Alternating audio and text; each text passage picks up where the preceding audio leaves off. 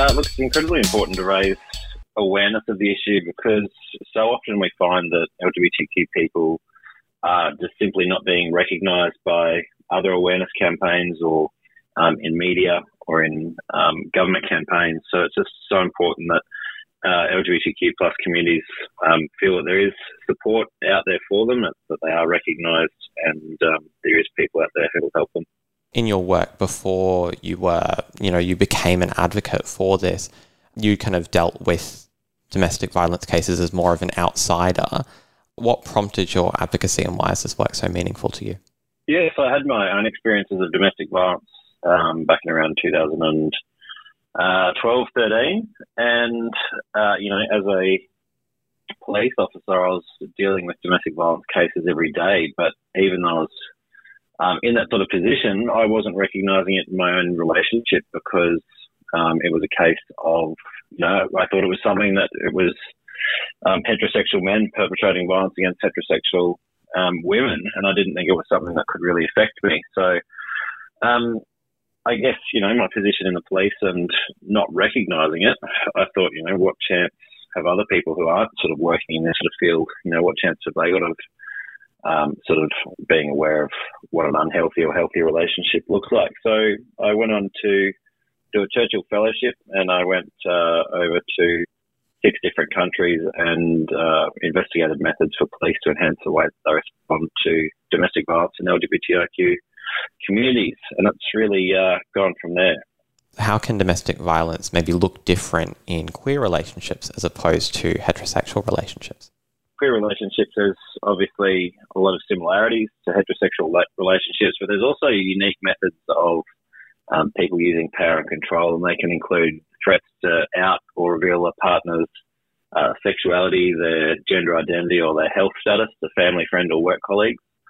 Uh, there's, you know, um, abuse around how a person prevent, uh, presents. Sorry, so um, telling someone they're too masculine, they're too feminine, they're too butch, they're too femme. Sort of abuse around that that identity and the way that that person um, presents. Then, uh, you know, they're stopping them from going to LGBTQ um, events, venues, preventing them from having LGBTQ friends, uh, and just access to, you know, other things, access to gender affirming um, care, gender affirming clothing. Um, so there's just a few others like that that you know, don't necessarily affect heterosexual relationships. Is there a lot of reporting on how common this is for the LGBTQ community, or is that something that might still be a bit lacking? Look, it's definitely lacking, but at the same time, you know, the most recent studies, um, one out of La Trobe University in Victoria, um, the Private Lives 3 survey, and the other one was uh, Sorting It Out report out of New South Wales, the University of Western Sydney. Both of those have shown sort of around um, 62% of LGBTQ plus people have experienced uh, domestic violence in their lifetime. So um, pretty concerning figures, but there's still definitely, um, you know, a really huge need for more research to be done in this area. You've travelled internationally to consult with police departments about how to best, you know, tackle this issue and engage with the queer community. What have you found, I guess, on your Churchill Fellowship kind of travels? The most important things, I guess, um, is accessibility to be able to report uh, in the first place. And um, you know, a person's comfort in being able to report. So uh, a big thing was uh, LGBTI uh, liaison officers and the availability of them and accessibility of them uh, for queer communities to report to. Another one was online reporting. So being able to report online and it sort of takes that barrier away of having to go into a police station front counter and review your sexuality or reveal your gender identity in, you know, a weight room uh, full of people um, that's not necessarily safe. So um, being able to report online um, via a form initially for sort of non-emergency purposes, um, that can be a really um, useful tool. Um, but yeah, I guess they're the main two, and you know, just the necessity for police to be aware of what our relationships can look like. That it's not necessarily going to be um, two cisgender gay men or two cisgender lesbians. It could be any kind of relationship with any um, sort of gender identity or sexuality, um, and being aware of that and the challenges that those people might face in reporting, why they might be apprehensive in contacting police, and understanding what they can do to um, make people feel more comfortable in contacting them or approaching them. Access and awareness is something you've worked on as the regional coordinator of the Queensland Police Service LGBTI Liaison Officer Program. Can you tell me a little bit more about that program and what it's like? Yeah, so the LGBTI liaison officers, uh, the volunteer role on top of your usual role. There's about 170 throughout the state, um, and they just work as a sort of um, a bridge between police and LGBTQ communities, I suppose, um, where um, you know if queer folk are contacting liaison officers, they know that um, you know they're specially trained or they're part of the community themselves a lot of the time. Uh, so they can contact those people and know that they're not going to be judged, they're not going to be um, treated inappropriately, and then those officers can generally help them um, getting in contact uh, with an officer to report whatever the case may be.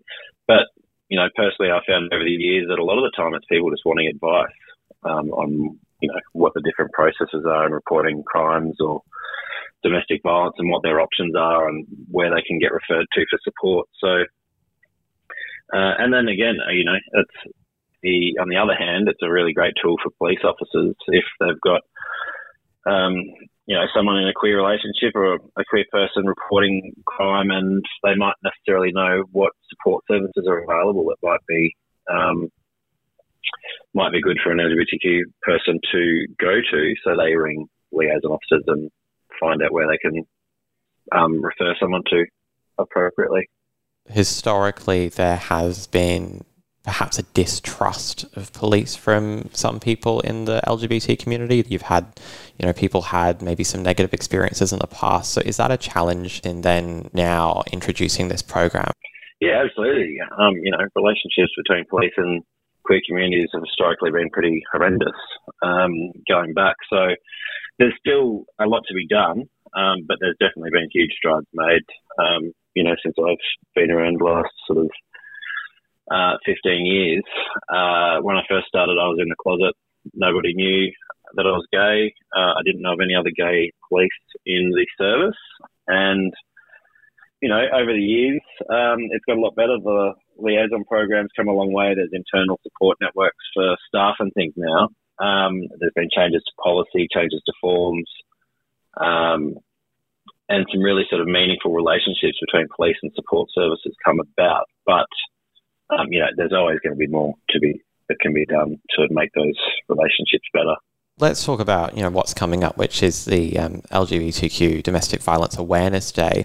That started in 2020. Certainly did. So during COVID, that was about one of the only good things about COVID was um, we were originally planning a small in-person event, and COVID forced us to take it online. But taking it online meant that we then reached a far greater audience um, internationally. Uh, so I think in the first year we had people from uh, 12 countries get involved uh, to commemorate the day or recognise the day, and it's really just grown uh, from there. It was really only going to be a one-off event originally, and we just had this overwhelming response from people saying, you know, this is the first time that um, I've recognised abuse in my relationship. This is the first time I feel seen, um, and we really, yeah, I suppose, realised how big an impact the campaign made to people in just feeling um, seen and heard that we realised we needed to um, keep it going as an annual event. What are your objectives? What are your goals um, for this day? So the day aims to raise awareness, obviously, of domestic and family violence in LGBTQ communities. Um, and I suppose there's a few different aspects of it. Um, one is to for people to recognise what a healthy or an unhealthy relationship looks like, so they can reflect on their own relationships. They can reflect on the relationships of their friends and family members, and if they are um, showing unhealthy characteristics, um, then knowing where to go to either find support or what they can do to you know start a conversation with a loved one um, around domestic and family violence and getting them support if they need it, or just being there for support if they need it. Um, on top of that, we look at workplaces, so making sure um, workplaces are aware that you know, they're going to have LGBTQ plus staff who need support if they experience domestic and family violence. So it's a case of um, not waiting for if it happens. It's a case of, unfortunately, when it happens, that they're prepared and that their policies are inclusive and that they can safely refer their staff members to clients to appropriate support. I want to talk more about how maybe people's friends or family can get involved because you've been working, you know, really hard to improve the relationship between the queer community and police forces, but um, oftentimes, you know, someone's friends or family could be the first to know if something's going on. Well, yeah, more often than not, people are reporting to their friends and their family members um, about what's occurred. So, really, um, I would say for friends and family members, you know, first step is to be aware of what a healthy relationship looks like, be aware of the signs of what an unhealthy one might look like, and then what tools are available. So, you know, there's different resources like bystander toolkits, um, relationship check, relationship checklists, and there's even an app called the Be There app. Um, so just being aware of resources like that and knowing how to, you know, start those conversations with friends um, or your family members if you think they might be uh, in an unhealthy relationship, know how to start those conversations and know, you know, where to go from there, basically. So it's just having having the tools to know how to respond appropriately um, and with that person's safety in mind. Maybe there might be someone even even listening who maybe hasn't even taken that step, and no one knows about um, perhaps how they've been impacted by domestic violence. What advice would you give um, to those people who could be listening and maybe in an abusive relationship themselves? just be aware, I suppose, that there are support services out there. Um, doesn't matter whereabouts in the country or the state there are. There are support services online, over the phone. Um, but first and foremost, it's just a matter of keeping yourself safe. Only a person who's experiencing domestic and family violence is the one who knows how to keep themselves safe and um, when is the right time for them to to leave, um, should they want to leave. So um, again, it's a case of you know looking at things like um, safety planning, making sure you've got a safety plan for and work out when you're most safe and when you're not feeling safe, what you can do, who you can contact, where you can go. Um, so having sort of um, plans in place so that um, if violence or abuse does occur, you've got a plan about what you can do rather than trying to work it out at the time can be quite helpful. Moving forward, is there anything that you would like to see change or improve more broadly? Look, there's always a huge amount of improvements. Um, I think first and foremost is just um, greater accessibility to services um, at the moment. Um, depending on where you are in the country or in the state, depends on what sort of access to services uh, you have or what services can provide for you. So I think first and foremost, um, just equal access to support when we need it the most um, is a huge one, and just greater recognition by um, support services, government departments, and that sort of thing. That you know, domestic and family violence is something that affects all communities, um, and unfortunately, um, it affects our communities at an incredibly high rate. So. Um, it's not until it's sort of recognised that we can start looking at, um, you know, support services and government departments can start appropriately supporting people in those relationships if there's someone listening and they want to get involved raising awareness or supporting LGBTQ Domestic Violence Awareness Day, how can they get involved? So if they visit our website, which is dvafoundation.org, there is a huge amount of information on there about how to get involved. Um, and we've even created a toolkit, uh, which has a step by step process of the many different ways you can get involved. It could be by taking the pledge to show your support support for victims and survivors and help change that conversation around domestic and family violence. Um, it could be hosting an activity at work or at home or in your community, um, starting a fundraising um, sort of campaign in your workplace or your school or university, um, or just you know getting involved by spreading the word about the awareness day through social media. There's a bunch of resources there around uh, social media tiles and things like that that people can share um, on their own social media. So plenty of ways to get involved, and it can be as easy as posting something to your socials.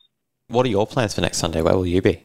Who knows? It's a very busy day normally, but a mixture of um, mixture of media interviews and um, you know looking after all things online um, to make sure everything runs smoothly on the day. So, um, but yeah, we've got a couple of other events. We do have one. We've got a morning tea at the Pride Centre happening in Victoria uh, a few days beforehand, and uh, yeah, a couple of things happening around the country.